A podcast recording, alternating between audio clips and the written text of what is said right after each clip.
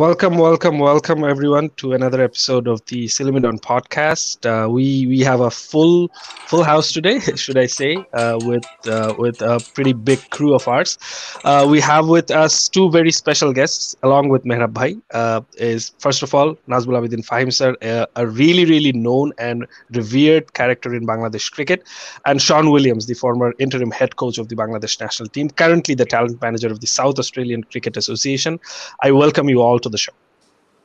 Thank you. Thanks. Thank you, man. Uh, yep, it's it's uh, really early morning in. We're we're basically talking from three different time zones, so it's really early morning here in uh, the Eastern time zone here in Toronto. Uh, Shaun is in Adelaide. It's I think it's uh, past ten thirty, there in the in the evening, and uh, Fahim sir is joining us from Dhaka. It's it's just about the evening. We have a lot to discuss today. We have uh, but we'll we'll try to keep things casual and try to keep things interesting for the crowd. Those of who you are joining us uh, via facebook and youtube do let us know if you have any comments or concerns uh, that you want want to ask to our guests today. Uh, we'll we'll get started uh, just in a minute. Mehrab Bhai, if you have if you have an have a addressing note for our audience and for our guests today no, I just want to thank uh, both of you, like Fahim and Shaun.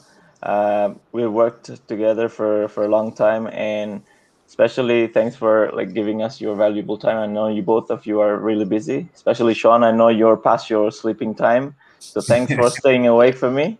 And Fahim no thank you so much for joining us. No problem, mate. No problem. Yep. So so starting starting with the questions, I will uh, I will start with Shaun tonight. Uh, I'm saying tonight because it's it's night where Shaun is joining us from. Yep. thanks for like giving us your valuable time. And uh, yep, I'll I'll start with Shaun. Shaun, you've worked with the Bangladesh Cricket Board uh, for some time, and uh, during your period, can you basically give us a little bit of an idea what your roles were when you when you, you were working with Bangladesh cricket since the beginning? Yeah, thanks, Manny. Um, Oh, yeah, it was a while ago now. So I'm trying to just um, take take myself back. It was, you know, I started I think around 2004. I think at that time um, there were. So how that all came about was basically there was a there was an agreement in place with Cricket Australia to do um, some game education uh, courses and so coach education plus also I think there was some curator courses and those type of things. So I became involved in that through a guy uh, Ross Turner.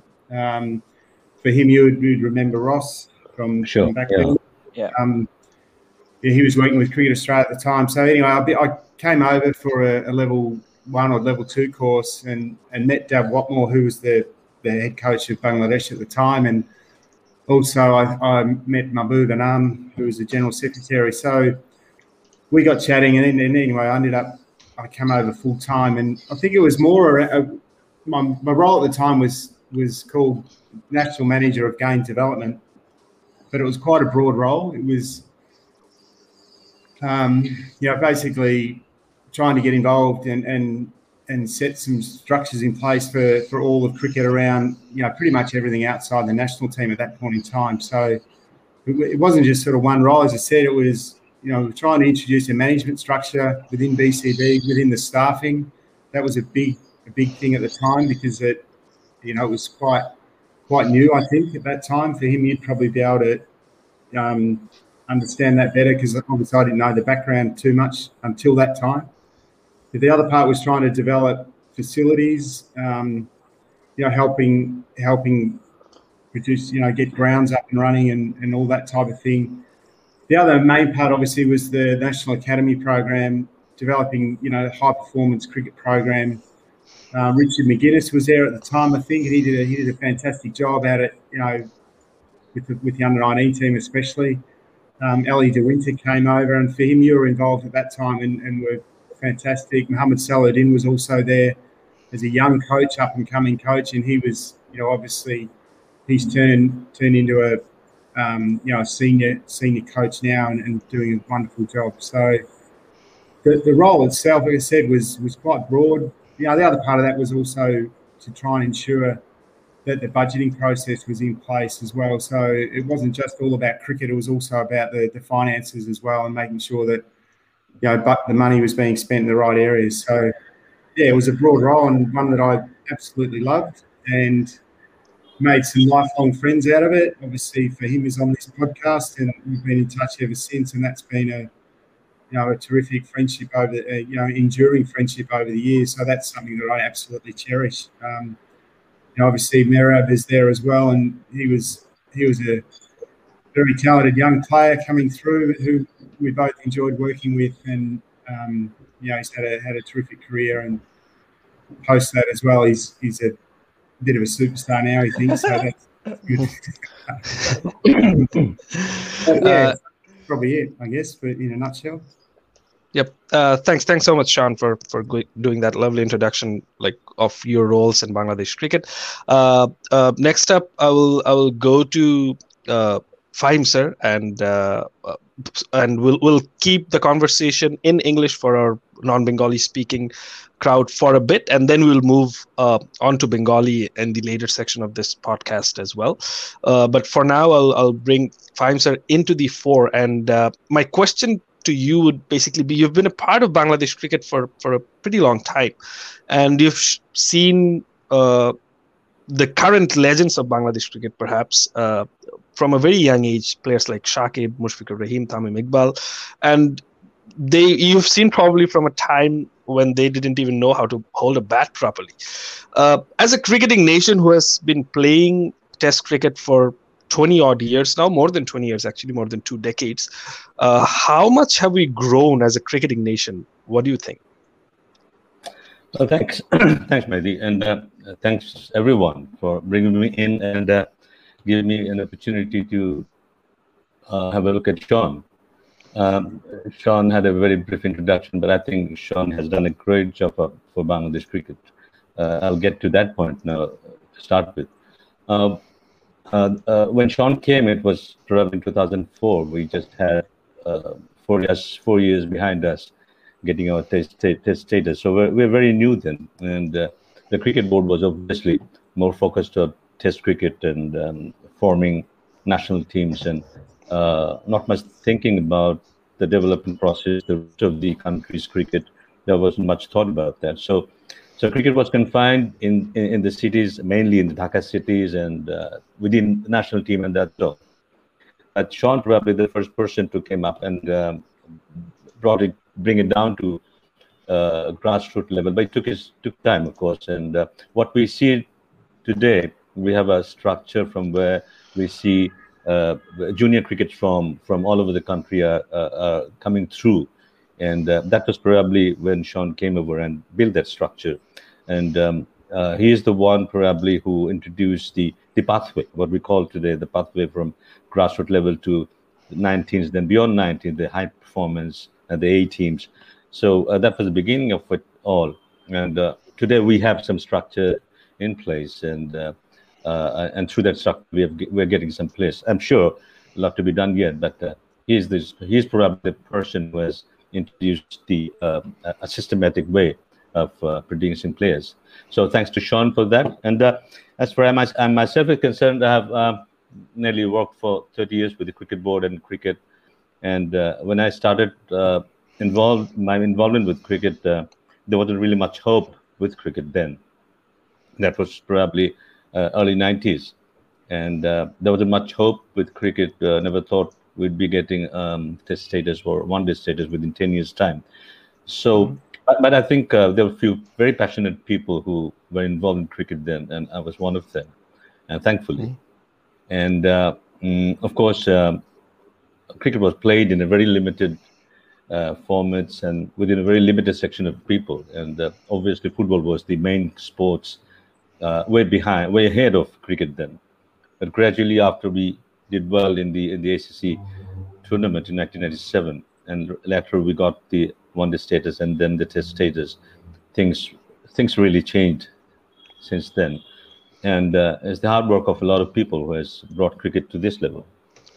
But obviously, in the 20 years, probably uh, we could have done better. Being well, one of the richest cricket board, we are probably the fourth in terms of earning money we could have done better in uh, in in building more infrastructure facilities for the cricketers from all over the country, and uh, probably could um, provide more opportunities for the younger cricketers for mm. people who are playing beyond the national team or the senior level cricket. So, mm.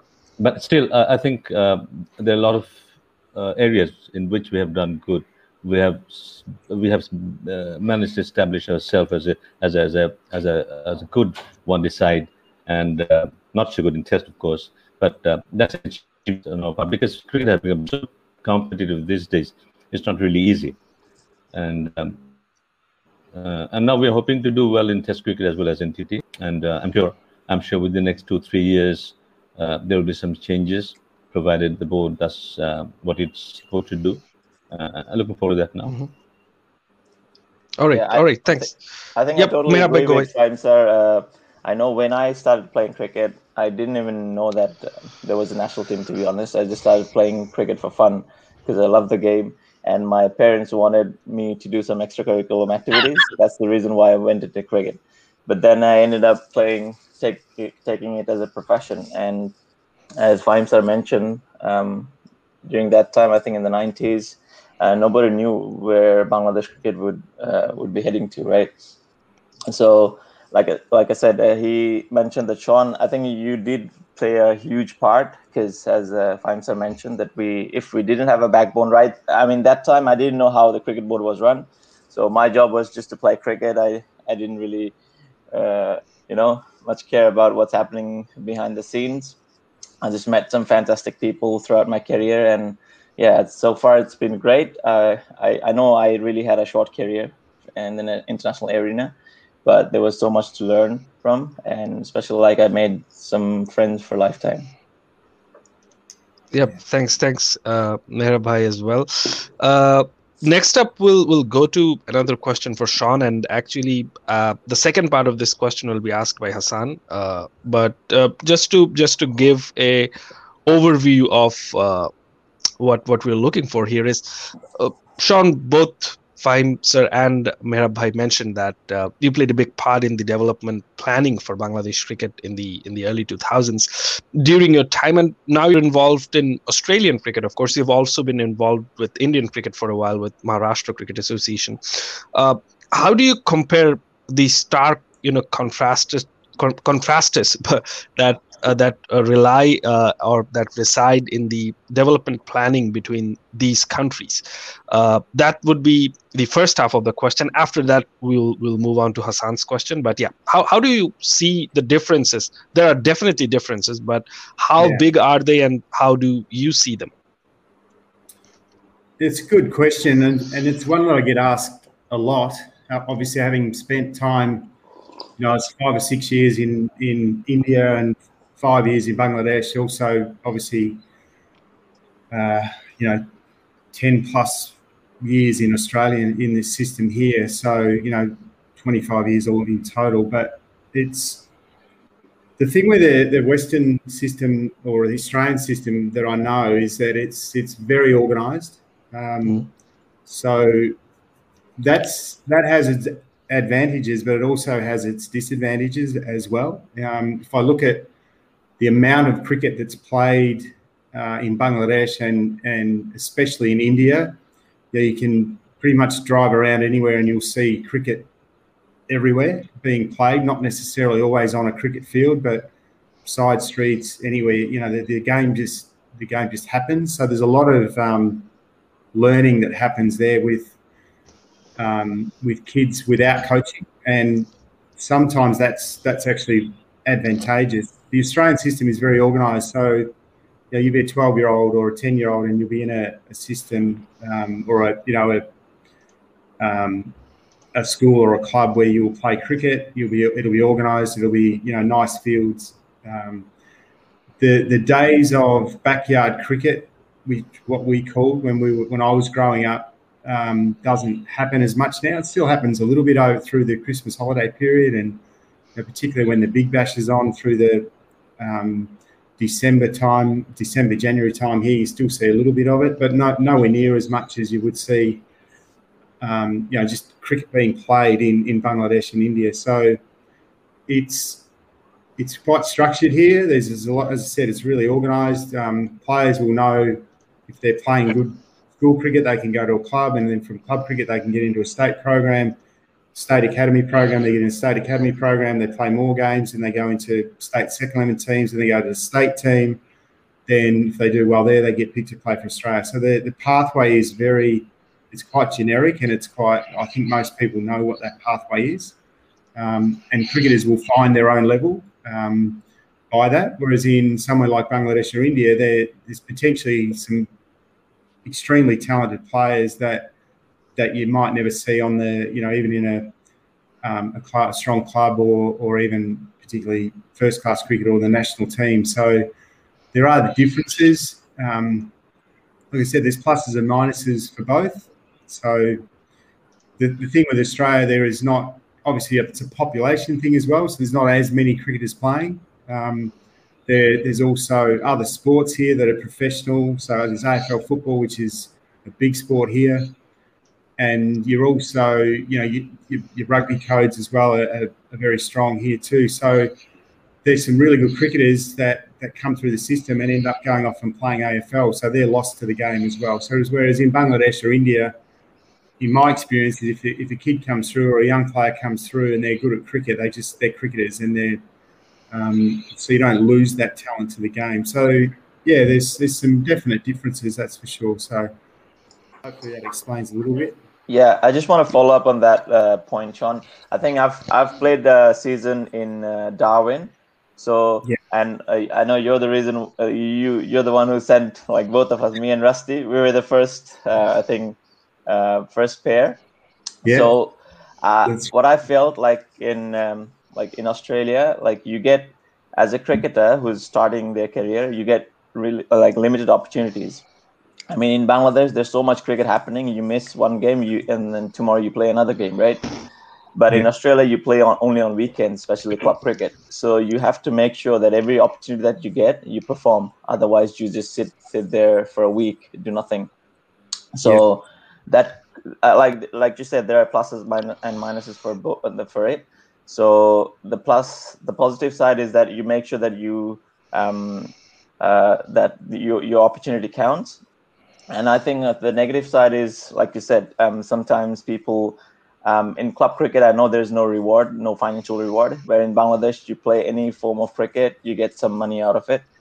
Yeah. So that's also another thing. So in Australia, um, as you mentioned, the, the, system is structured. You know before uh, almost a year ahead that what's the season like. I mean, when you're playing the games, but in Bangladesh, it's all very spontaneous. Like I remember I was in US, then within two days I got a call, maybe you got to come back. There's a game, so I had to fly back from US. So yeah, yeah, yeah. like I said, there are pros and cons for for both uh, both of it. Yeah, yeah. yeah. May, I, may I just add one line? That's yeah. I yep. think I think whatever cricket you play in Australia, yeah, you are within a structure. But in Bangladesh, uh, handful players are playing under a structure because most of the games are actually out of structure. You're not really uh, uh, if you talk, talk about TID, the talent identification system, they go out of that system actually. A lot of yeah. activity yeah. happens in Bangladesh or in India but the structured cricket is played by a handful of cricketers. So that is probably a difference because in Australia, maybe you play less cricket, but that is within a structure. But in Bangladesh, you play more cricket, but mostly out of the structure. So even if you perform well out of structure, it doesn't really matter. It doesn't it doesn't take you in the put you in the pathway and uh, bring you bring you at the top or whatever wherever. So probably that's a disadvantage here after having, although we have more matches, but that's a disadvantage that uh, even if you do well, you're not you're not been uh, uh, selected for for for the next level or so. Yeah. Yep.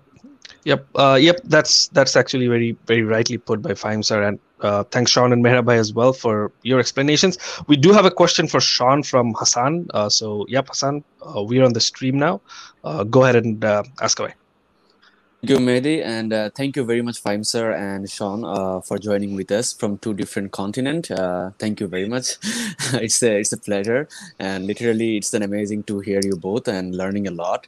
So, uh, my question to uh, Shaun is uh, that you were with Bangladesh Cricket Board for for since 2004 to 2008, I believe, and you did a lot of good job in terms of building Bangladesh cricket's especially uh, Bangladesh Cricketers Foundation, because at that time Bangladesh was a new team and was uh, like uh, got the test status, and they were like uh, like in terms of building the structure and everything at that time uh, as a cricket fan we used to see that uh, how uh, difficult that could be at that time. So my question to you is um, during your time, uh, what was your uh, planning in terms of uh, Bangladesh uh, cricket's development, and uh, what was the time horizon? Was it for like uh, like five years, ten years time horizon, or what were the challenges you were facing to execute those plans? And after twelve years since you left, if you look back, do you think that those plans are actually giving results, or there might be some better execution in terms of uh, developing players and uh, the uh, and building their cricket structure. Thank you. Thanks, thanks, Hassan. Thanks, Hassan. Yeah, it, it was I look back on that time and think, gee, there was so much. It was so busy. There was so much going on, and it was it was difficult to focus on um, short term. But in my in my world, it was always long term. It's this this is not going to happen for at least five, ten years down the road. And and I think if you look at some of the things that we produced, and and we're, you know, it wasn't the number one thing for me going in was that it was about making sure that whatever was left behind was sustainable, and that that was, you know, people trying to upskill people as quickly as possible, trying to give them as much exposure. That that was coaching, but also um, obviously the players were number one. So there were some some really good players come through that that time with obviously Mehrab was there and Shakib Al was there at that time. Fahim, obviously spent a lot of time working with Shakib. Um, Mushfiqur Rahim was there. Mahmudullah Riyad was there. You know, even someone like Abdur Razzak, who was uh, he's been a fine domestic player and played international cricket and did well for a period Don't of time. Don't forget Tushar, Shaun. Tush. Tusha, Tusha, me, Tusha told me to like say hello to Shaun and say, tell him to mention my name. One of the great characters. He's a fantastic guy. So I hope he's going well. And domestic champion, obviously, he's done. He's, he's coming in next week. So yeah. Excellent, excellent. So please pass on my regards to him. He's a he's a very fond memory. So yeah, I mean, there was a lot of yeah, the play as always, players players anywhere around the world are fantastic to work with because it, pretty much every single player that you work with just wants to know how they can improve their game and at the same time how they can improve their team. So that doesn't change. That's that's universal. That's around the world. It doesn't matter who you're working with.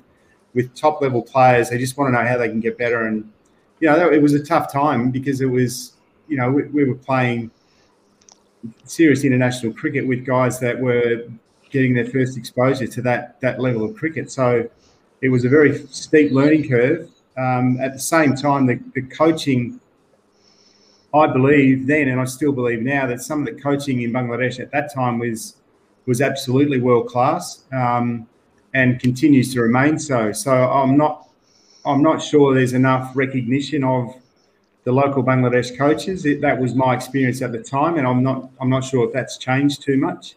Um, certainly, in my experience, the guys that, that were working at that time were were highly capable, um, and as I said, world class from my experience around the world. So that was one thing that, that I was quite passionate about was coaching and trying to trying to help every single one of those coaches that was on their journey, I guess, to a better career or a, a longer career in the game. Um, you know, the other part of that was also you talked about infrastructure, and, that, and that's a difficult challenge because it, it's costly. It takes a lot of maintenance, ongoing maintenance. It takes a lot of knowledge to prepare good wickets. Um, so that was that was also a major focus at the time. So, you know, I haven't been back to Bangladesh for quite some time, so I'm not sure how that's all going. But but certainly it's great to look back and, and see some of those players that that were involved at that time as youngsters and you know, coming through the under 19 program in the national academy in the A team, national A team program, and going on to have, you know, very very successful international careers. Um, that's that's been great to watch from a from a distance since I left. So, um, yeah, hopefully that answers a few of your questions. But Sure. Yep, sure. yep. Thank you. Yeah, Shaun, I Yep. just follow up on one point fi- with Fahim Sir. Fahim Sir, um, Shaun mentioned that uh, like when he was in Bangladesh, that the local coaches were not recognized as they should have been. Um, since he left, you you were involved with the Bangladesh Cricket Board, and you were also part of the coaching team uh, for some time. Uh, do you think that that culture has changed um, in the cricket board? Because I know when I left, like still we had coaches from overseas all the time, and uh, it's true that we wouldn't prioritize our local coaches or value our local coaches as much as we do to all the international coaching stuff that we have. So, um, do you think that thing has changed um, since you left? Uh, unfortunately, no. Uh, not only that, uh, during uh, Shaun's time, or uh, even after he left, when he left, uh, there was good enough, I mean, good standard coach education programs to develop the coaches. Uh, what unfortunately we don't see such programs for the last six or eight years. So, so two things that has happened. One thing is that there's not much program or motivation for the coaches, for the local coaches, for their own developments. The other things that the recognition part is still, still the same. So um, we are, we're still relying on overseas coaches at under 19 level, or even even even uh, under 19 high performance, obviously in the national team. So that's probably a very sad thing on, on, on the part of the local coaches. Uh, I think there are there are a good number of coaches uh, who can who can look after look after the uh, age group coaches or HP HP teams and HP programs. They can run HP programs because we we've been at international level for 20 years now, and we have seen. Uh, uh, we have seen a lot, number of good coaches, people who, who who are working at the at the highest level, and have gained some experience. So I think there there are people who can run the show locally, and uh, once they do it, they get that motivation, and the next generation will see look at that and uh, get motivated to come to this profession, and gradually will have a better kind of coaches. I mean, similar to players, there also ought to be a coach's pathway. That has never happened, to be honest. So that part is still missing. Uh, the coaches are still working very hard. They're the, they're the reason why we're getting good players at, at the HP or under 19 level or at the at the A team level. So uh, uh, they're yet to get their recognition, sadly. Yeah, All right. Also, I think financially, like some of the players that I've played with um, have started coaching, especially Talha Jubair. I don't know if you Shaun know, like he is, Sh- Sh- uh, Talha is, Yeah, has course. become a coach right now, and Right. uh, like Nasruddin Farouk, he, he he went into coaching, and they were saying that like the financial difference, the payment, basically as a player, what we used to get, could never match up with the coaching stuff. And as a coach in Bangladesh, you cannot you cannot build a career like you know early on. The pay is so low, and that's the huge difference when you have let's say in the same team you have an international coach who maybe came from australia or england and their pay scale and the let's say let's say if uh, talha is the assistant coach his pay scale there's a huge difference so um, yeah i think that's a concern and i think that should be something that we could work on as a as a country yeah Yep. Uh, at this stage, before going to the next question, we actually have to let Hassan uh, uh, head out of the stream. But uh, thanks so much, Hassan, for joining and uh, putting it your question out for Shaun here. And we'll see you the next time. Thank you. And thank you, Fahim sir, again. And thank you, Shaun. Uh, have a wonderful day, both of you. Thank you. Yeah, thanks, care. Suzanne. Hassan, see you, mate. All right. Uh, so the rest of us who are here, uh, we will will keep the conversation going, and uh, I'll I'll go ahead and ask the next question to uh, actually, and uh, Shaun, if you don't mind, we'll switch to Bengali a little bit. Um, and I'm I'm pretty sure you'll still get it what we're what we're saying, but yeah, for our Bengali uh, listeners and viewers today, uh, my my question Fahim sir will be, uh, sir আপনি একটা লম্বা সময় ক্রিকেটারদেরকে নিয়ে কাজ করেছেন এবং এখানে ক্রিকেটারদের মেন্টাল ফিটনেস এবং ফিজিক্যাল ফিটনেস দুটো নিয়ে হচ্ছে ক্রিকেটারদেরকে খুব একটা অল্প বয়স থেকে আপনার খুব কাছ থেকে দেখা হয়েছে। এবং আপনি হয়তো অনেক ক্রিকেটারকে অনেক তাদের ক্যারিয়ারের একটা কঠিন সময় ইভেন আর্লি এজ থেকে শুরু করে তারা যখন এক্সপিরিয়েন্স প্লেয়ার হয়েছে তখন আপনি তাদের সাথে কাজ করেছেন। Looking at our current team আপনার কি মনে হয় স্যার কিছু ব্যর্থতার কারণ কি একেবারেই মানসিক? না, এটা আমাদের ফিজিক্যাল স্কিলের অভাব। কোন ব্যাপারটা যদি আপনাকে পিন পয়েন্ট করা হয় অথবা একটু প্রায়োরিটি বেশি দিতে বলা হয়, সেক্ষেত্রে আপনি মানসিক দিক না শারীরিক প্রস্তুতিটার দিকে মানে প্রায়োরিটিটা একটু বেশি দিবেন বলে আপনার মনে হয়?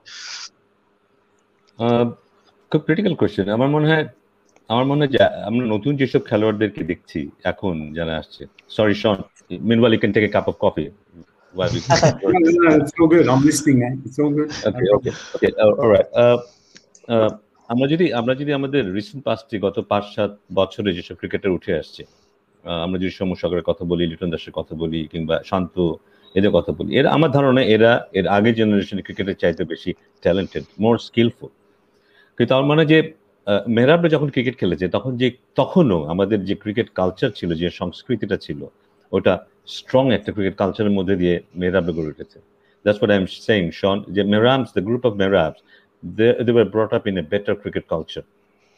And that right. is the difference between today's cricketer and the cricketers of the uh, of the Mehrab's generation. That's the reason they are mentally strong. They understand the game better than the present log. আমার মানে এটা সবচেয়ে বড় পার্থক্য তখনকার সংস্কৃতি আর এখনকার সংস্কৃতির মধ্যে শারীরিকভাবে স্বাভাবিকভাবে এখন অনেক সুযোগ সুবিধা বেড়েছে যে আমাদের জিম আছে ওরা অনেক সচেতন নিজের শরীর স্বাস্থ্যের ব্যাপারে এবং প্রচুর টাকা পয়সা আর্ন করা যায় ক্রিকেট খেলে। তো সবার আগ্রহ আছে তাতে কোনো সন্দেহ নেই। কিন্তু যে সংস্কৃতিটা যে সংস্কৃতিটা আমাদের ক্লাব ক্রিকেটে ছিল আমাদের কম্পিটিশনের মধ্যে ছিল সেটা কিন্তু অনেকটা হারিয়ে গেছে। যারা এখন আমরা সবাই জড়িত আছি ক্রিকেট খেলার মধ্যে তার ক্রিকেটে যে ভেতরে যেই এসেন্সটা আছে সেটা থেকে আমরা কিছুটা দূরে সরে এসেছি। যেটা যেই যেই কালচারটা একজন একজন একজন চ্যালেঞ্জিং ক্রিকেটার একজন চ্যাম্পিয়ন ক্রিকেটার একজন সেই মানসিকতা ক্রিকেটার তৈরি করে যে শহরে হাল ছাড়ে না ছাড়তে চায় না। সেই সাহসী ক্রিকেটার সেই সাহসী ক্রিকেটার তৈরি করার মতো সাংস্কৃতিক পরিবেশটা কিন্তু এখন আমাদের নেই। আমাদের যেমন ফার্স্ট ক্লাস ক্রিকেটের কথা যদি বলি সেখানে আমরা জিতলে খুব খুশি হয়ে হারলে আমাদের মন খারাপ হয় না। আমরা আমরা যদি ক্লাব ক্রিকেট আস্তে আস্তে ক্লাব ক্রিকেটার সেই পর্যায়ে যাচ্ছি কিন্তু। কিন্তু একটা সময় ছিল আমরা হারতে চাইতাম না যেভাবে হবে আমার সেই জন্য আমার সাধনা ছিল সেই ধরনের। তো সেই জায়গাগুলি থেকে আমরা ডোমেস্টিক ক্রিকেটের যে এনভায়রনমেন্টটা সেইটা আমার মনে হয় দুর্বল হয়ে পড়েছে। যে কারণে মানসিকভাবে আমাদের ক্রিকেটাররা যথেষ্ট সবল না। এটা বোধহয় আমাদের একটা একটা বাকি সব কিন্তু ঠিক আছে। আমরা আমরা আমাদের ট্রেনিং প্রোগ্রাম হচ্ছে আমাদের বিদেশি কোচ আসছে আমরা ফিটনেসে অনেক কাজ করছি আমরা স্কিলে অনেক কাজ করছি। কিন্তু মানসিকভাবে যে শক্তিটা দরকার সেই মানসিক শক্তির জায়গায় কিছুটা হলে আমরা পিছিয়ে আছি। Alright alright thank you sir for explaining that so nicely আমাদের এটার সাথে একটা সম্পূরক প্রশ্ন আছে। সম্পূরক প্রশ্নটা করবে হচ্ছে জাহিদ। আমরা এখন জাহিদের কাছে চলে যাব সম্পূরক প্রশ্নটার ক্ষেত্রে। যেহেতু আমরা প্রমিসিং প্লেয়ারদের ইয়াং প্লেয়ারদের বিভিন্ন অ্যাসপেক্ট নিয়ে ইতিমধ্যে আলোচনার একটা অংশ করে ফেলেছি। So Zahid feel free to use whatever language you want so go ahead thank you Mehedi glad to see Fine sir and Sean. We are really excited to have you with us. So my question will be to Fahim sir, like we identify a lot of promising young players at an early age with lots of potentials, but we see very few of them grow into top players who can contribute to the national team. Many of them fade and never develop their potential. Is it in BCB's best interest to send some of their talented players to countries like England or Australia during those important development, developmental years to come as more equipped to play for the national team after they, they have matured? What will absolutely, be your opinion on absolutely, that? Absolutely, That's what uh, Sri Lanka is doing. That's what India does. That's what Pakistan does because they send their younger players, promising players in the developed countries to play good cricket and to understand what what cricket is all about. That's very important. And I think I think one of the reasons our cricketers are fading away is because uh, we are we are keen to develop players for the national team. So as, as soon as they are getting a chance in the national team, we're happy. But the mistake is that we are not trying to produce international players, players with international standard. That is one thing. Playing for the national team is one thing, and coping with the international standard is another. So Agreed. In our in our process, in our process, we don't bring those challenges which a cricketer will eventually face at the international level. You know, the mm-hmm. best cricketer in Bangladesh may not be good enough. Uh, a best cricketer in Australia or England. Yes. No, if you if you compare with the, the process, the system of developing the players, the the, the uh, growing years, uh, you see a lot of difference there. So I think I think there there is a big difference between uh, the developed cricket nations and us, where where the process doesn't uh, bring those challenges challenges for our players, and as a result of that, uh, a good number of players does fade away because they come uh, without proper preparation or prematurely at the international level because international cricket is very tough and mm-hmm. uh, we are domestic in the domestic circuit we are still quite behind in comparison to the international level. So there are very few there are very few who has uh, made it at the international level uh, very handful as a matter of fact. Even if we look at our national team i can say that there are five or six players who can meet up the challenges international challenges. Uh, the rest are playing around them.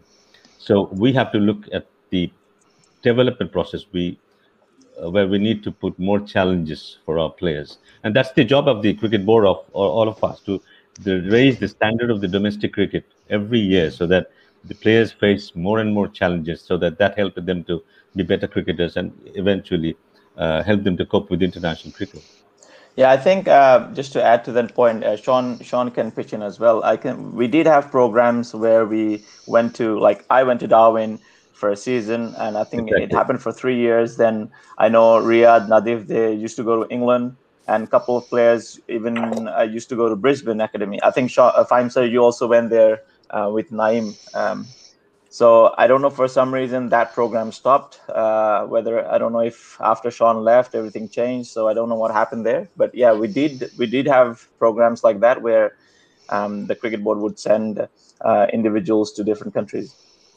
All right, all right. Yeah, my my next question would be to uh, actually to Shaun is uh, uh, and to the flow of it. Shaun, you've worked with uh, with many senior cricketers of the current Bangladesh team. You've worked with uh, cricketers in India and of course in Australia. And we, I think uh, you you also probably coach some of them in the A team in the A team setup. Uh, now that you're part of the South Australian Cricket uh, association and you're you're managing youngsters for them uh, who do you see like uh, should we watch out for the next Marnus Labuschagne or uh, Cameron White? Uh, to say uh, that that's probably coming up in the horizon. Who do you say that has the potential to probably make it in Australian cricket that you're projecting in in a few years? And when and more in a general sense when you compare them with Bangladeshi talent, uh, even from your time or in the current time, uh, what's probably one very significant key difference to you between uh, South Asian ta- uh, talent and talent in Australia? Uh, good question. Um, in terms of players coming through the system in, in Australia, you, you may have you would have seen a little bit of Alex Carey in the in the World Cup white ball format. Um, mm-hmm. See Tim Paine at some point is is getting closer to the end of his career than the start, so he might move on at some point in the not too distant future. So I'd see Alex Carey pro- probably taking over the reins in the in the Test match team with, in terms of wicket keeping. So he's an exceptional talent. Mm-hmm. Um, he's a South Australian too, so I'm a little bit biased, obviously, but um, not on that one. Travis Head's the other one who was in the Test team recently and and was left out, and he scored a double hundred yesterday actually. So he's he's he's in, in line again. I would have thought to to get his test spot back. So. Um, the, the, yeah, the differences with players. It's. I think you go back to what Fahim was saying. It, it concerns me a little bit that the the coaching part, the coaching side of it in Bangladesh hasn't necessarily progressed as a career. Because I think if you go back 15 years or whatever, that was that was the absolute number one goal, or one of the number one, you know, the, one of the top five goals to make sure that coaching did become a, a career that, that people aspired to. And, um, you know, as you said, Mehrab, you said that some of those ex players have have thrown the hat in the ring and wanted to be coaches. They they got great experiences as players, and they've obviously seen a lot and experienced a lot themselves. The, the game needs those guys. And I think that's one of the big differences here is that coaching is a career. You can make a, a, a genuine, you know, lifestyle choice and be be a coach, a career coach. There's always you know, the game is all revolves around the players, and that's fine. The, the, the, superstar players always earn big money, and and and rightfully so. But I think, you know, there's always argument. Oh, the coaches should earn more, but it, but in our in our world, the coaches are, are pretty well taken care of. Um, it'd be nice to get a little bit more for the coaches, but ultimately there's enough to go around and make sure that those players that that, that well, Justin Langer is the head coach of the Australian team at the moment. obviously Darren Lehmann was as well, and they're great players in their own right, and they're they're now giving back to the game. There's also, you know, Jason Gillespie's our head coach here, the the Redbacks. Jamie Siddons has been head coach here of the Redbacks. So I mean, they're great players, ex-players in their own right, and they and they're giving back to the game. But at the same time, it's their career. So you know, their knowledge is being passed on. It's being handed down. There's there's the administration of the game, the coach education.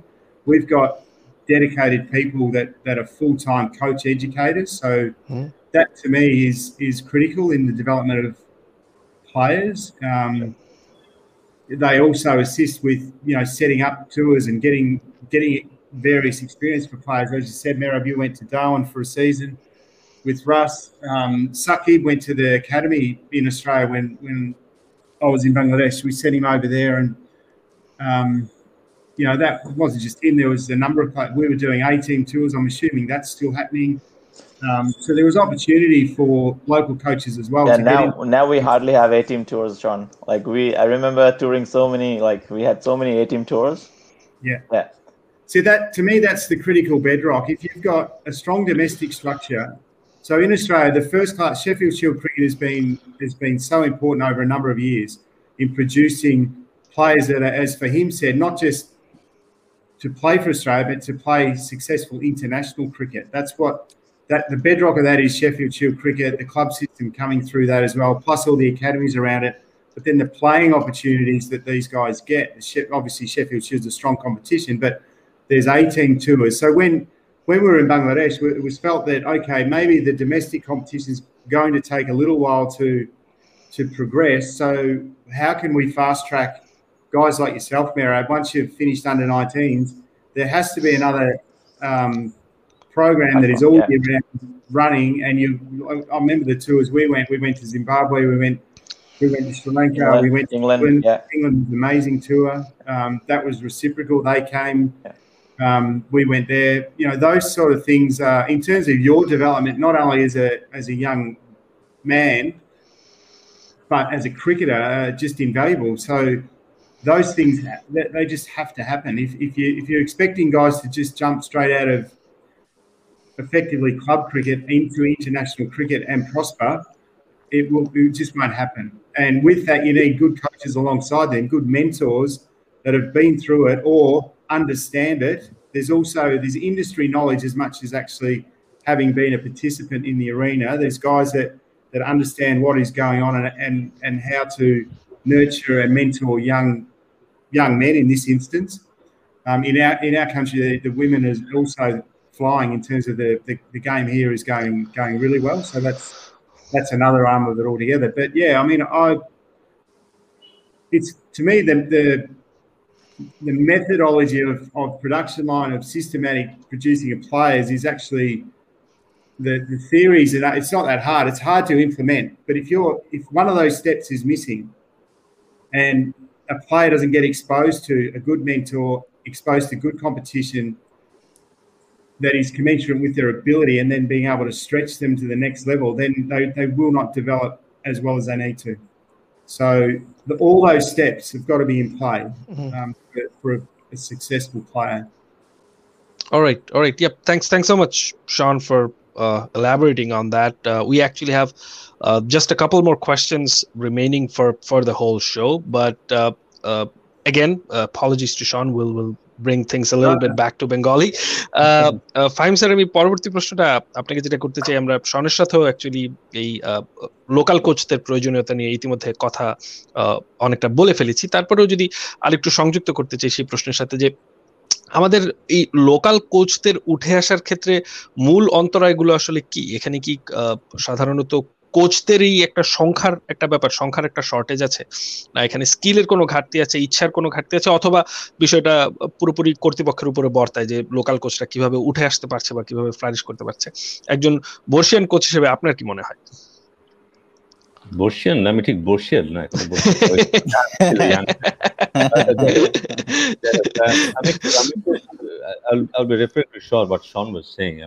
আমি একটু ইংরেজিতে বলি কিছু ইংরেজি বাংলা মিলিয়েই বলি যে uh, what we see in Mehrab today is probably a production of the, for the past 20 years, his cricketing years. Mehrab is a very confident, not so young, but still a young man, and um, doing his best. And this is a Semi result. young, yeah. This is the result of the of the the culture he had gone through, the path he has gone through. I, I'm talking about his cricketing life. It's a production of that cricketing life for me. What he's doing today. So, আমি সেটাই সেটাই যদি বলি যে মেরাব কিন্তু সেই সময়কার যে পরিবেশের, সেই পরিবেশের সৃষ্টি কিন্তু, এখন যে যে আত্মবিশ্বাসী একটা মেরাবকে আমরা দেখছি, যে মেরাব একসময় জাতীয় দলে খেলেছে এবং এখন বিদেশে আছে এবং ভালো কাজ করছে এবং ওর কথাবার্তা শুনে বোঝা যায়। সেই জিনিসটা কিন্তু এখন আর নেই। সেই জিনিসটা এখন এখন নেই। এই, ওই যে কথাটা বলছিলাম যে সেই আত্মবিশ্বাস, সেই সাহস, সেই ডিসিশন মেকিং ক্যাপাসিটি সেই জিনিসগুলোর অভাব হয়ে গেছে এখনকার কালচারের মধ্যে। সেই জন্য আরও মেধা থাকা সত্ত্বেও কিন্তু সেই ধরনের রেজাল্ট আমরা পাচ্ছি না ইন্ডিভিজুয়াল প্লেয়ার থেকে বা দল থেকে। এটা এটা আমি আগের কথাতেই রেফারেন্স বললাম। আর এই প্রশ্নের কথা বলি, আমার মনে সবচেয়ে বড় সমস্যাটা হচ্ছে যে ফিনান্সিয়াল ব্যাপারটা যেটা মেয়েরা কিছুক্ষণ আগে উঠিয়েছে ফিনান্সিয়াল ব্যাপারটা। একটা, একজন কোচ যখন তার কোচিং ক্যারিয়ার শুরু করে, তখন তাকে যেই যেই ফিনান্সিয়াল প্যাকেজটার কথা বলা হয়, সেটা কখনোই একজন মোটামুটি ভালো খেলা মোটামুটি ভালো অভিজ্ঞতা সম্পন্ন একজন খেলোয়াড় তাতে কখনোই আসবে না। খুব আগ্রহ থাকলে আসতে পারবে না কিন্তু। যেই লাইফে ইউজ টু তার যে লিভিং স্ট্যান্ডার্ড সেটা বাদ দিয়ে সে এখানে আসতে পারবে না কিন্তু। সেটা সবচেয়ে প্রধান বাধা সেটাই। তারপরের বাধা হচ্ছে যারা আছে, তাদেরকে গত দশ বছরে ডেভেলপ করার সুযোগটা কিন্তু দেওয়া হয়নি। এবং তারাও কিন্তু, তারা যেহেতু জানে, তাদের অ্যাকচুয়ালি পদগুলো বন্ধ হয়ে আছে বিদেশি কোচদের উপরে নির্ভরশীলতা আমাদের এত বেশি যে আমরা গুরুত্বপূর্ণ কোনো জায়গাতে জায়গা পাবো না। সো তাদের নিজেদের ডেভেলপমেন্টের আকাঙ্ক্ষাটাও আগ্রহ কিন্তু কমে যায়। এবং আমাদের দেশে এখন অনেক একাডেমি আছে, অনেক ক্রিকেট অ্যাক্টিভিটি আছে, ঠিকই। কিন্তু সেগুলি যেসব কোচরা পরিচালিত করছে সেটা সেখানে হয়তো কয়েকশো বেশ কয়েকশো বা পাঁচ সাতশো কোচ ইনভলভ আছে। কিন্তু তাদের ডেভেলপমেন্টের জন্য কিন্তু কিছু হচ্ছে না। তাতে যেটা হচ্ছে যে অনেক সময় লাভের চাইতে ক্ষতিটাও বেশি হয়ে যাচ্ছে কিন্তু। সো এটা একটা খুব গুরুত্ব প্রশ্ন গুরুত্বপূর্ণ প্রশ্ন এবং শন কিন্তু বলেছে যে সেই সময়টা দু হাজার চার পাঁচের দিকে যে চার পাঁচটা সবচেয়ে বড় টার্গেট ছিল তার মধ্যে একটা ছিল কোচদের ডেভেলপমেন্ট করা। এবং সেটার জন্য কিন্তু সেই সময় কিন্তু প্রচুর অর্থ বিনিয়োগ করা হয়েছে। হঠাৎ করে সেটা বন্ধ করে দেওয়াতে যেটা হয়েছে যে নতুন কোচ আগ্রহ নিয়ে যে আসবে কেউ হয়তো আসছে এবং সেটা শুধু বাধ্য হয়ে আসছে কিন্তু। স্বপ্রণোদিত ভাই আসছে না কিন্তু। তো ভালো করতে যদি আমরা পেতে চাই যেটা তাদের আর্থিক ব্যাপারটাকে নিশ্চয়তা দেওয়াটা খুব জরুরি এবং তারপর তাদের ডেভেলপমেন্ট আমি নিজে আমার শন অনেকবারই বলেছে মেয়েরও বলেছে আমি তিনবার ক্রিকেট একাডেমিতে গিয়েছি এবং ওদের সাথে এক মাস করে থেকেছি। আমার মা- আমার ক্রিকেট কোচ হিসেবে গড়ে ওঠার ক্ষেত্রে সেটার ট্রিমার্ডাস একটা ভূমিকা ছিল কিন্তু। অস্ট্রেলিয়া ক্রিকেট একাডেমি আমি তিনবার গেছি এবং এক মাস করে ওখানে থেকেছি ওদের কাজ দেখেছি সামনে থেকে ছাত্রী থেকে ওদের সাথে কাজ করেছি। সো এই অভিজ্ঞতাগুলো আমাদের খুব প্রয়োজন ছিল। কিন্তু এই জেনারেশন ক্রিকেটাররা সেগুলো দিতে পারছে না। তো ওখানে একটা ইনভেস্টমেন্ট করাটা খুব জরুরি যদি আমরা ক্রিকেটকে বাঁচতে চাই আমাদের ক্রিকেট কোচদেরকে কিন্তু বাঁচতে হবে।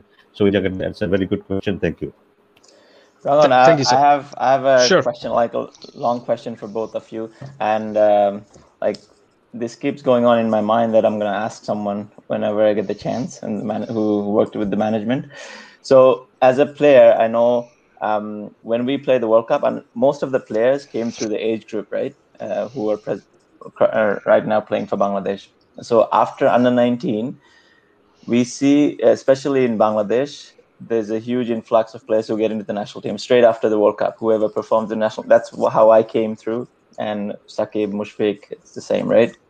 But if we look at countries like Australia, England, or other countries, we don't see so much like such a big change. Let's say we won't find. I know David Warner, Steve Smith came through the under 19 process, but they, it wasn't right then, right after the World Cup. After the World Cup, and I feel that uh, when we are at the under 19 level, we are far more better than any other under 19 cricketers around the world. Because I think we proved that uh, um, time and time again. We played against England. We used to beat them during our times. We played against any country we played against during that time. We were basically dominating. But after that under 19 phase, we see there's a lapse. Like either I don't know what happens if the cricketers um, they drain off or um, it's the skill or I don't know what's wrong. There's something missing. And same players in other countries, we see David Warner became David Warner, Steve Smith became world class. So um, after under 19, the players from other countries they improve massively. Whereas in Bangladesh, I see okay, some of the players they represent Bangladesh cricket, but the rest of them just disappear from. I mean, been um, not anywhere. I see, you know, most of the players from that team, apart from Shakib, Mushfiq, Tamim, uh, most of us are not even playing cricket. So I don't know. There's, I think there's some seems it seems to be something is missing, whether it's from the player side or the management side. So if you could just clarify, yeah, yeah, is there something you can share? Shaun. Uh, I just I forgot to mention Tamim before too, so I better just throw him in as well. So it's, he's uh, hope he's going well. Um, yeah, he's the good. captain now of the one day team. Yeah, yeah, I saw. I, I know that. I just, he, he, um, it's a good question, Mero, but it's see we, we struggle all the time here with how soon you throw players, talented young players to the next level. The, the thing with here is there's always a safety net though. You throw someone up into the next level, if they miss, you know, they don't quite nail it the first time, they come back to Sheffield Shield cricket or they come back to Premier cricket or there's always a pathway back for them. So what I found quite a lot in India when I first started in Maharashtra, there were guys that were being thrown up. Bangladesh is similar, thrown up into the, the senior team, for example, go around for a tour or whatever and miss out, and then they'd be sort of lost and they wouldn't get another shot at it. So yeah. the that's the most important thing. It, it's some players like Shakib and Tamim and Mushi, they, they, they, they're generational players. They they went in, pretty much performed to you know a, a good standard straight away, and then they've continued on. Others not so well, and that's okay. But the, there needs to be that the recycle where they go back, and then they figure out what went not quite right the first time, and then go again. So that's one of the things here that a player, if he misses the first time, it's not the end of the, it's not him done. It doesn't. It's okay. They go back and they work with their coaches. They get they go to the cricket academy, for example, or the state cricket have academies.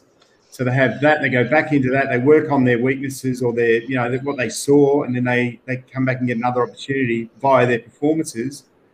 And generally, they they progress or they go back again, you know, and they have another go, and then so you nearly do three times that. Yeah, um, I think that that doesn't happen as much in Bangladesh, like as far yeah. as my experience is concerned. Yeah, but you've also got to be, be exposed to a different level of cricket. So you you go away. We spent a lot of time with you guys as as young players in preparation to the World Cup. So you're actually playing a lot of cricket and being exposed to a lot. You go to the World Cup, you perform reasonably well you, you bounce into the national team and it's it's a huge step up. And then what happens if you don't quite get what? So we, I remember the times that I was there. It's like we have to make sure the A team program and the national academy program is rock solid, so those guys can go back into that and learn their craft and have another go and get and because your your players get better, they they progress yeah. at different rates. So it's not just you have to make it straight out of under 19s. You, you can you can be 25 years old and still have Mike Hussey didn't play for Australia until he was 30. So, you know, 29 years old and ended up having a yeah i think a, that's another culture we we really have to work on. I think i see you see you'll see players leaving cricket at the age of 28 30 um yeah. like i left bangladesh when i was 32 so whereas at 32 i should be playing you know play a player guy should be dominating the cricketing world. So that's something i think we should we can really work on. And i think Fahim sir can agree with me. We were even talking before yeah. the show that how players just because we get exposed so early and once we don't perform as well as you know everyone expected um, some of some of us just get get lost and never get a, get back um, never get a chance to get back into the team I think it's too much to expect a 19 or 20, 20 year old old boy to play at international level. It doesn't happen every day. So I think I think the challenges at 19 level, the challenges at men's international level, there's a big difference between these two. Uh, if you look at back the history of cricket, there are handful, very few who has made it. So what has happened in countries like Bangladesh is the selectors always get tempted because there's always shortage of player at the top. So the selectors can get tempted to to uh, give chance to a young player, and uh, and it's it's more likely that uh, if you if you introduce two, three, four players, maybe one one will make it and three will exactly. not. And, and the pathway we talk about, the pathway is not actually one way; it's a two-way pathway actually. Like Shaun has mentioned, it's not only you're, you're promoting a player at the top. If he doesn't make it, eh, there should be that culture system where it can go back and, and, and try again, try fresh. So that's that's that's very much missing here because that's uh, critical. yeah, Sorry to jump in, but that is yeah. so critical, and it's not just. So if you if you feel if you feel that your domestic level of competition isn't quite producing that next level player, then you have to find another step in between, which is what national A team tours do. Um, sending a guy or two guys together to go to England and play county cricket, or as we did, Mehrab went to Darwin. Darwin's not the, the greatest competition in the world. It wasn't about that. It was about developing him as a, a young man and, and Russ as well. And there was Yeah, also some other playing in different conditions, right? Different conditions, different. Yeah, you had to take care of yourself. It was like over, you know. I remember you Loved stayed it. with, yeah, you stayed with a, a host family, Roger Weckett, still doing his thing. Um, you know, so you know, that's the. But but again, for him, sorry to jump in there, but that's that's exactly what what needs to happen. Not every player is going to make it straight through. It doesn't work like a conveyor belt. It works like a. Some go up. said hi. Did you see Yeah. Fisher said hi? Hello, Tusha. How are you, buddy? Go. Yeah. yeah, Um, go on. yeah. So, you know, that it's almost like some guys will take the elevator to the top, some will take the staircase. I'll say that a fair bit, and that's okay. Some go straight up and they, they go really well and they, they make it to the penthouse, or they get there and they find it too hard, so they come back, back down the staircase and then they find their way and they go back again. That's okay. But every single one of those steps has to be putting in place one step after the other so you can actually work it out. By the time you get back there, you've actually become a better player. Players Mhm. improve at different rates all the time as long as you have opportunity to play at a high level and as long as you have good mentors and coaches alongside them. Then that's the formula. Yep. Yeah, uh. I will will will go to Zahid once again. Uh, Zahid has one question for Shaun, and uh, yeah, uh, uh, we're we're getting closer to the end of the show. So uh, Zahid, yeah, if you can fire away with your second question for Shaun, that'd be great. Okay, so like Shaun, uh, what should be the standard for team facilities and programs in a country with 20 years of internationally competitive cricket history? Like, or what should be the expectation for future performance at the international level, or like what sort of infrastructure development and pipelines are in place in countries that are playing test for 20 years? Like, I'm talking about a uh, like test nation country. Like, what what would be our expectation like after they played uh, 20 years test cricket at least? So facilities, you, you're talking Zahid, is that you? Yeah, it, Yep. it is like facilities infra- infrastructure development wise, like all over, all over, like what we can expect from a country Well, that you- are playing test for 20 As I years. said, facilities are massively important. You need you need good facilities, but you also need your competition structure to to try and mirror as close to what you're going to get at international cricket. E.g., like I said before, if the bedrock for of success for Australian cricket has been the domestic first class system, which is Sheffield Shield cricket. Um, also, premier clubs underneath that. There's there's 80 something clubs around Australia, or it might be 90 um, premier cricket clubs that that in the various states and territories have you know fantastic facilities. They have coaches at from first grade all the way down to fourth grade. You've got you know there's professional coaches at at a state Yeah. association. Uh, Sh- Sh- Shaun, sorry to interrupt again. I'm really sorry. Uh, my like, I know Australia, Australia or England, they are playing cricket for like, yeah, like hundred of years or more than that, right? But it, Yeah. like, uh, but board like us, like Bangladesh, they are like they are playing for 20 years. What can we expect that we should have, uh, like right now in our hand, like by now? What kind of facilities or infrastructure or what we are missing uh, from your point of view?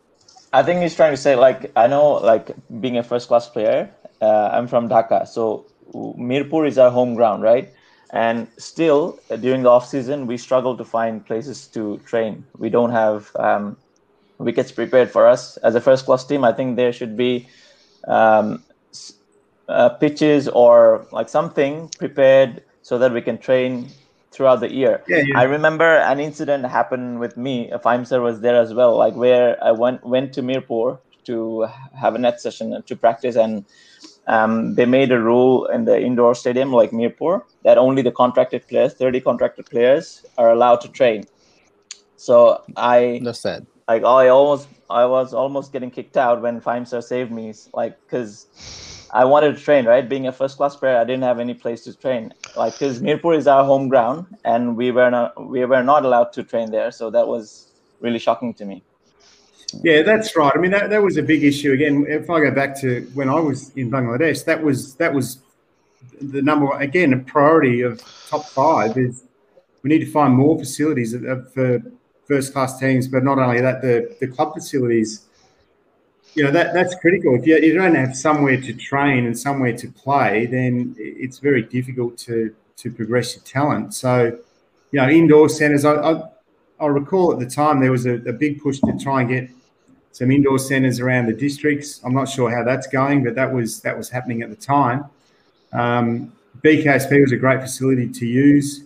Obviously, not available to everybody, but that's the sort of thing that you know when I when I look at the Western world, you know Australia, for example, England, the same. Those facilities are available. I mean, even where I'm living now, just up the road here, there's a, a huge facility: football, cricket, tennis, under lights, all those sort of things. And then you've that's that's just a a community ground that anybody can use. That's not it costs free to get in. You can walk in there and do whatever you like, and it's so those sort of things are. I mean, we're fortunate to have those type of facilities. But if you're talking, Zahid, about what you should expect 20 years into, I, I think that's a reasonable expectation that that the game needs to progress to that to that stage where a first class cricketer has somewhere to train and play and you know prepare themselves to play at an international level.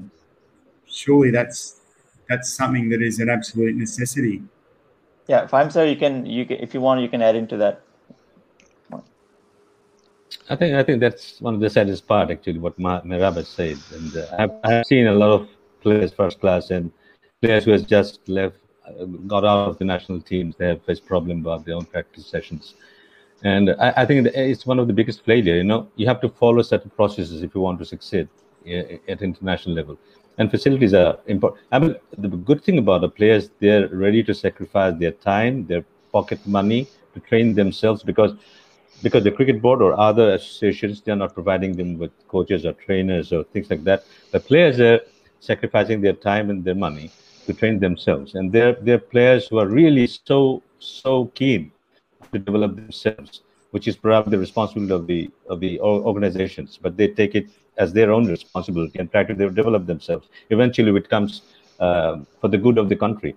But they don't have a place where they can train and uh, get themselves better as cricketers it's very unfortunate. And like Shaun has said, my expectation is was this: by now, uh, at least the all of the first class teams would have their own training facilities in the whole country. Now we have one pipeline and one pathway that is the national team, national team, A team, and this, this and that. By now, uh, my expectation was that every region would have their own first class team, their HP team, their under 19 team, and this so pathway would have been uh, for every region. So we would have Agreed. perhaps instead of one uh, Mirpur home of cricket, would have eight first class regions with all these facilities and uh, separate eight pathways. Probably they have made Bangladesh would have taken Bangladesh cricket to a different level. But unfortunately, that has happened yet. Uh, that's very unfortunate. And I'm sorry, Mehrab, that um, you had to face this. Uh, you had to face this after playing for the national team. That's really very sad. Yeah.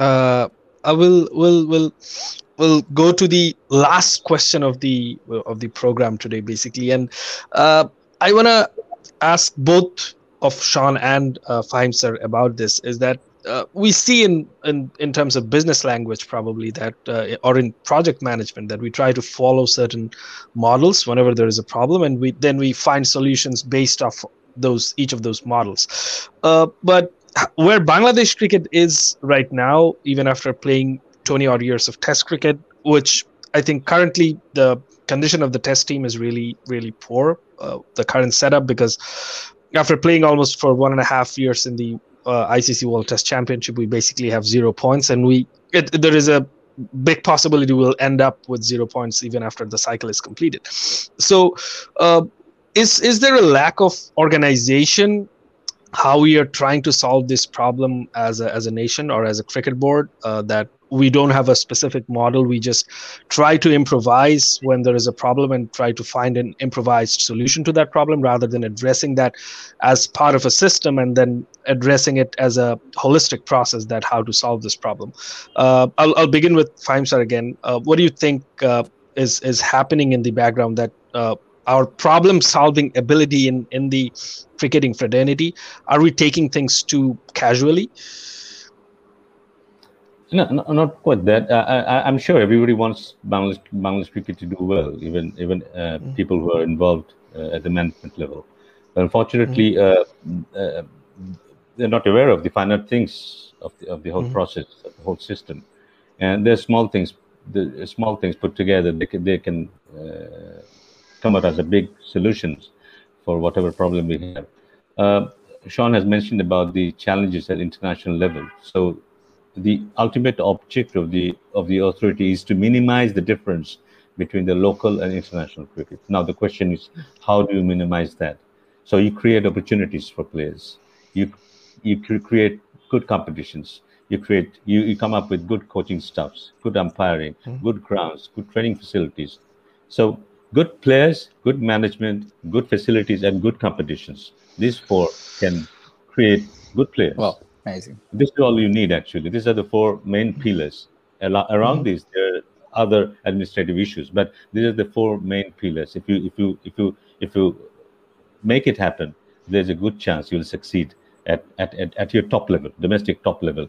And, and, and the difference between the domestic and international will gradually decrease. That's the that's the challenge for the administration. Now, if we can do that, I, am sure I'm sure we'll do well in the in the, in the coming years, and uh, that's what somewhat is missing at the moment, unfortunately. But I think that's where we need to head.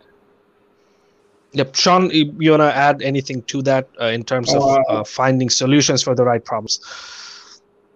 Yeah, I think that what Fahim said then is exactly right. I mean, it, it, I'm just, it's funny, while you were talking, I just dived into my um, my many files that I have saved, and I've found one that strategic priorities for Bangladesh cricket. So, you know, this was 2004 to 2008, which is the time I was there, right? So, you know, you actually need to map out. It's a bit of a business plan, and you just have to say, which is exactly what Fahim said: excellent facilities that will attract participants in all parts of Bangladesh. Develop high performance cricket based upon a system of continuous improvement including a strong and viable club system, build participation, players, coaches, umpires, curators, administrators through development of a fully integrated school and club cricket system, and ensure that cricket has a strong and sustainable financial base. And then you go through the whole, like these 30 pages of stuff. Now, it's all, it's okay to just say, oh, that's just a document, but ultimately that's your roadmap. So you continually refer back to that. But what, what Fahim said then is if you've got good competitions, you've got good coaches around that, and you've got good facilities, you, will end up with good players. That particularly with the amount of interest and love of the game in Bangladesh. I mean, it's it's great. I mean, we're fortunate. The game is fortunate that it's so so well followed and so popular in um, you know places like Bangladesh and India. Because as I said here, sometimes in the the, the Australian system, we, we lose some players to to other sports because there's a career there too. So anyway, that, that the formula is not that difficult. It's hard to implement, but the mm-hmm. what we're trying to achieve is is exactly that. Good, All right. good, good coaching, good competition, financial stability. There's your there's your pillars, as Fahim said. So I agree totally with that. Yeah, maybe before right. you end the show, I just want to ask yeah, yeah, Shaun, sure. Shaun, would you would you ever come back to Bangladesh if you were given an offer? One hundred percent. Oh, glad to know that's, that. That's that's lovely to hear. that's lovely to hear. I Uh, uh, has great love for Bangladesh. I know that, and uh, he has uh, spent seven, eight years here, and uh, and he's done his job with so much passion and so much love. And thanks, mm. Shaun, for that, because you have made a lot of friends here, and they are still very good friends of yours. Yeah. Yes, we are, Shaun. Yeah. Yep, no, yep, and and when Mehrab Bhai and uh, Fahim sir is talking, they're obviously also talking uh, from their professional capacities because they've worked closely with Shaun. But even as fans, uh, uh, we also think the same that we, we thank you for what you have done for Bangladesh cricket. Uh, we hope that uh, we, we wish that uh, things turned out better than what they did in the last 12 years, but probably better years are to come if there is better planning in the future. Uh, and uh, on that note, actually, uh, we've we've talked for about uh, an hour and 10 minutes which has been absolutely lovely very informative and uh, and the viewers that joined with us, I thank them too for for being with us for so long and listening to the whole conversation.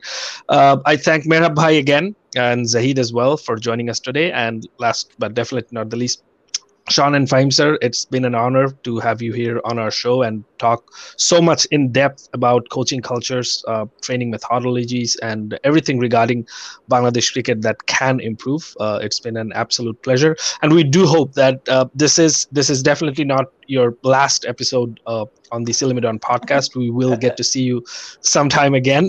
Uh, Shaun doesn't seem very optimistic about that because I would think I would think we've taken a large chunk of his sleep tonight. But uh, but uh, yep, Yeah, yep, thanks. we, we do hope to see you again. And uh, take care, everyone. What what I say to our our viewers every time before we leave that. Uh, regardless of what vaccination program your region is going through please do wear a mask when you head out and uh, maintain social distancing for the safety of you and your family uh, so that uh, everyone can get back to the normal as, as soon as possible uh, once again uh, thank you everyone for joining with me tonight uh, or this morning wherever you are and we'll see you the next time take care and uh, ha- have a good day Thank you all. Thanks, Mehdi. Thanks, Shaun. Thanks. Thanks, Great to see Zahid. you. Thanks, Narab. Yeah. Exactly. Thank you, sir. take care Thank Thanks, you. Shaun. Yeah. Super Yeah. well. Yeah. Good to see you, buddy. See you